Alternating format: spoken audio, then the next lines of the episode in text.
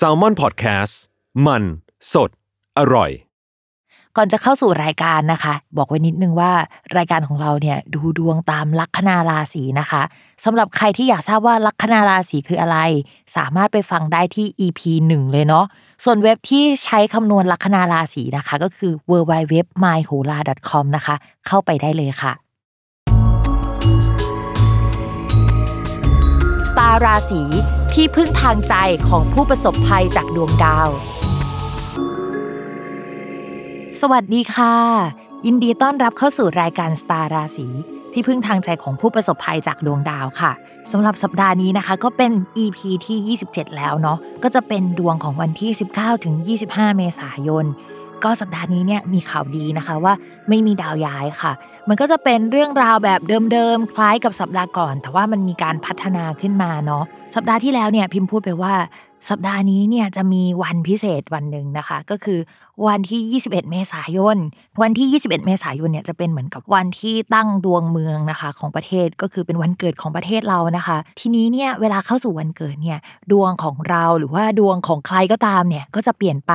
อย่างปีที่ผ่านมาเนี่ยก่อนวันที่ 21 เมษาเนาะเขาก็จะมีดาวอังคารเป็นกาลกินีค่ะ ดวงเมืองของเราเนี่ยเป็นลัคนาราศีเมษนะคะ ซึ่งลัคนาราศีเมษเนี่ยจะมีดาวประจำตัวเป็นดาวอังคาร ทีนี้ปีที่แล้วที่มันเป็นกาลกินีขึ้นมาเนี่ยมันก็จะทำให้เมืองของเราเนี่ยค่อนข้างปั่นป่วน มีเรื่องนู่นนี่นั่นมากมายนะคะ เรื่องเกี่ยวกับตำรวจอะไรเนี่ยก็อยู่ในหมวดของดาวอังคารเหมือนกัน การมีม็อบเนี่ยมันก็มากับดาวอังคารนะคะ นอกจากนั้นแล้วเนี่ยไอการหัวร้อนการที่ประชาชนรู้สึกไม่พอใจเนี่ยมันมาหมดเลยกับดาวอังคารที่มันเป็นกาลกินี โดยดาวอังคารเนี่ยจะเป็นกาลกินีทุก 10 ปีนะคะ ถ้าย้อนกลับไปประมาณ 10 ปีที่แล้วเนี่ยก็จะเป็นปี 2553 ถึงต้นปี 2554 พอดีเลย หลายคนก็จะรู้เนาะว่าปี 2553 เนี่ยมันก็เกิดม็อบเกิดขึ้นเหมือนกันนะคะ แล้วก็มันก็ครบรอบปีที่แล้วอะมันก็มีองค์ประกอบหลายอย่างตั้งแต่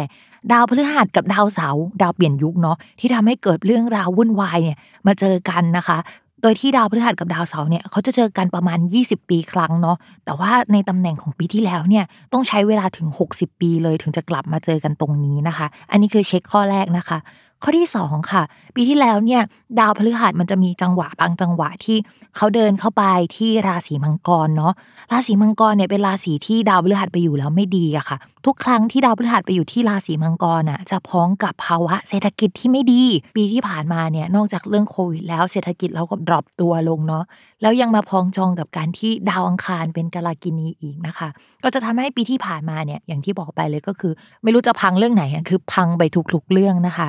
ทีนี้เนี่ยหลังจากวันที่ 21 เมษายนเป็นต้นไปเนี่ยความเป็นกาลกินีของดาวอังคารน่ะมันจะดรอปลงแล้ว เพราะว่าปีนี้เนี่ยจะเป็นปีที่ดาวพุธมาเป็นกาลกินี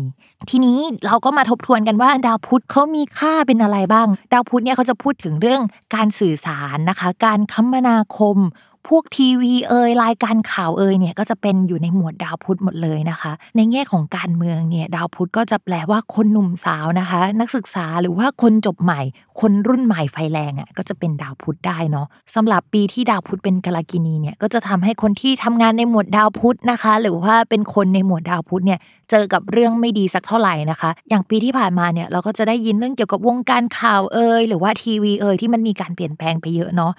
เรามองว่าหลังจากดาวพุธเป็นกาลากินีเนี่ยอะไรที่เกี่ยวกับวงการข่าวเนี่ยมันจะเปลี่ยนแปลงไปอีกนะคะ มันไม่เหมือนกับปีที่ผ่านๆมาที่มันเปลี่ยนไปนะคะ มันเป็นการเปลี่ยนแปลงคนละรูปแบบ แต่ว่ามันมีการเปลี่ยนแปลงแน่ๆ วงการคมนาคมนะคะคำว่าคมนาคมเนี่ยมันเป็นไปได้ตั้งแต่เครื่องบินเอ่ยรถไฟเอ่ยหรือว่าทางด่วนเอ่ย รถไฟฟ้าเอ่ยแนวแนวเนี้ยอยู่ในกลุ่มเนี้ยนะคะ ก็เป็นไปได้ทั้งหมดนะคะ รวมถึงรถเมล์หรือว่าถนนหนทางเอ่ยมันก็ยังอยู่ในหมวดนี้ทั้งหมด แล้วก็อีกอย่างหนึ่งนะคะ ก็พวกธุรกิจที่เกี่ยวกับโลจิสติกส์เนาะการขนส่ง มันก็อาจจะเกิดเหตุผิดพลาด มันอาจจะเกิดเหตุอะไรที่มันน่าปวดหัวได้ในปีนี้นะคะใครที่อยู่ในธุรกิจแบบนี้เนี่ยมอนิเตอร์กันหน่อยนึงว่า เฮ้ยมันจะเกิดอะไรขึ้นนะคะ นอกจากเรื่องที่พิมพ์พูดไปแล้วเนาะก็จะมีเรื่องเกี่ยวกับคนที่จบในปีนี้พอดีเนี่ยพิมมองว่าเฮ้ย อันนี้แหละที่มีปัญหามากที่สุด ถ้าพูดกันจริง ๆ ไม่ต้องพูดเรื่องดวงก็ได้ เอาตามหลักการเลยเนาะ ปีนี้นะคะ อัตราการว่างงานเอ่ย คนจบใหม่แล้วจะไม่ได้งานเอ่ยเนี่ย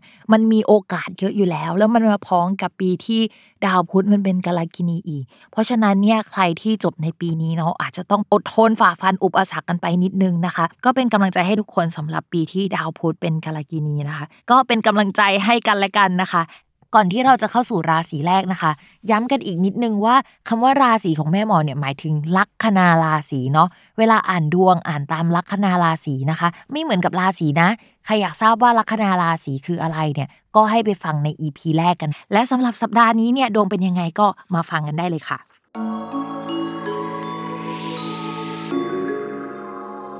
ลัคนาราศีเมษการงานเนี่ยเขาบอกว่าจะมีความก้าวหน้ามากกว่าเดิมนะคะ งานด้านเอกสารเนี่ยมันจะเดินไปข้างหน้าแล้วล่ะ สมมติว่าสัปดาห์นี้เนี่ยมีคนโยนงานเอกสารมาให้ หรือว่างานที่จะต้องออกไปพบเจอผู้คนข้างนอกเนี่ยก็จะมีโอกาสที่จะประสบความสำเร็จนะคะ ทุกอย่างมันจะชัดเจนมากขึ้นกว่าเดิมนะคะ มากกว่า 2 สัปดาห์ก่อน และมากกว่าสัปดาห์ที่แล้ว ช่วงนี้ก็อยากให้ชาวราศีเมษเนี่ยระมัดระวังเรื่องเกี่ยวกับการปากจัดนิดนึงนะคะ เพราะว่าดาวพุธเนี่ยมาทับก็จริงก็จะทำให้เราสื่อสารเยอะขึ้น แต่ว่ามันก็อยู่ในระยะที่องศาเนี่ยทำมุมกับดาวประจำตัวเราก็คือดาวอังคาร เวลาเขาเจอกันเนี่ยเขาจะปากไวอะ เธอแรงมาฉันแรงกลับ โดยเฉพาะการสื่อสารกับเพื่อน อยากให้ระมัดระวัง บางทีคิดว่าเป็นเพื่อนก็เลยพูดจาแรงๆได้อะ แต่ว่าเขาอาจจะไม่ได้รู้สึกแบบนั้น หรือว่าทุกครั้งเนี่ยเขาไม่เคยหัวร้อนเลยนะ แต่ว่าวันเนี้ยอยู่ๆเขาก็หัวร้อนกับเรานะคะ โดยเฉพาะเพื่อนร่วมงานเรื่องนี้สำคัญมากนะคะ แล้วก็ช่วงนี้นะคะ นอกจากเรื่องเกี่ยวกับการสื่อสาร เอกสารสัญญาการเดินทางแล้วเนี่ยก็อาจจะมีคนชวนไปทำงานได้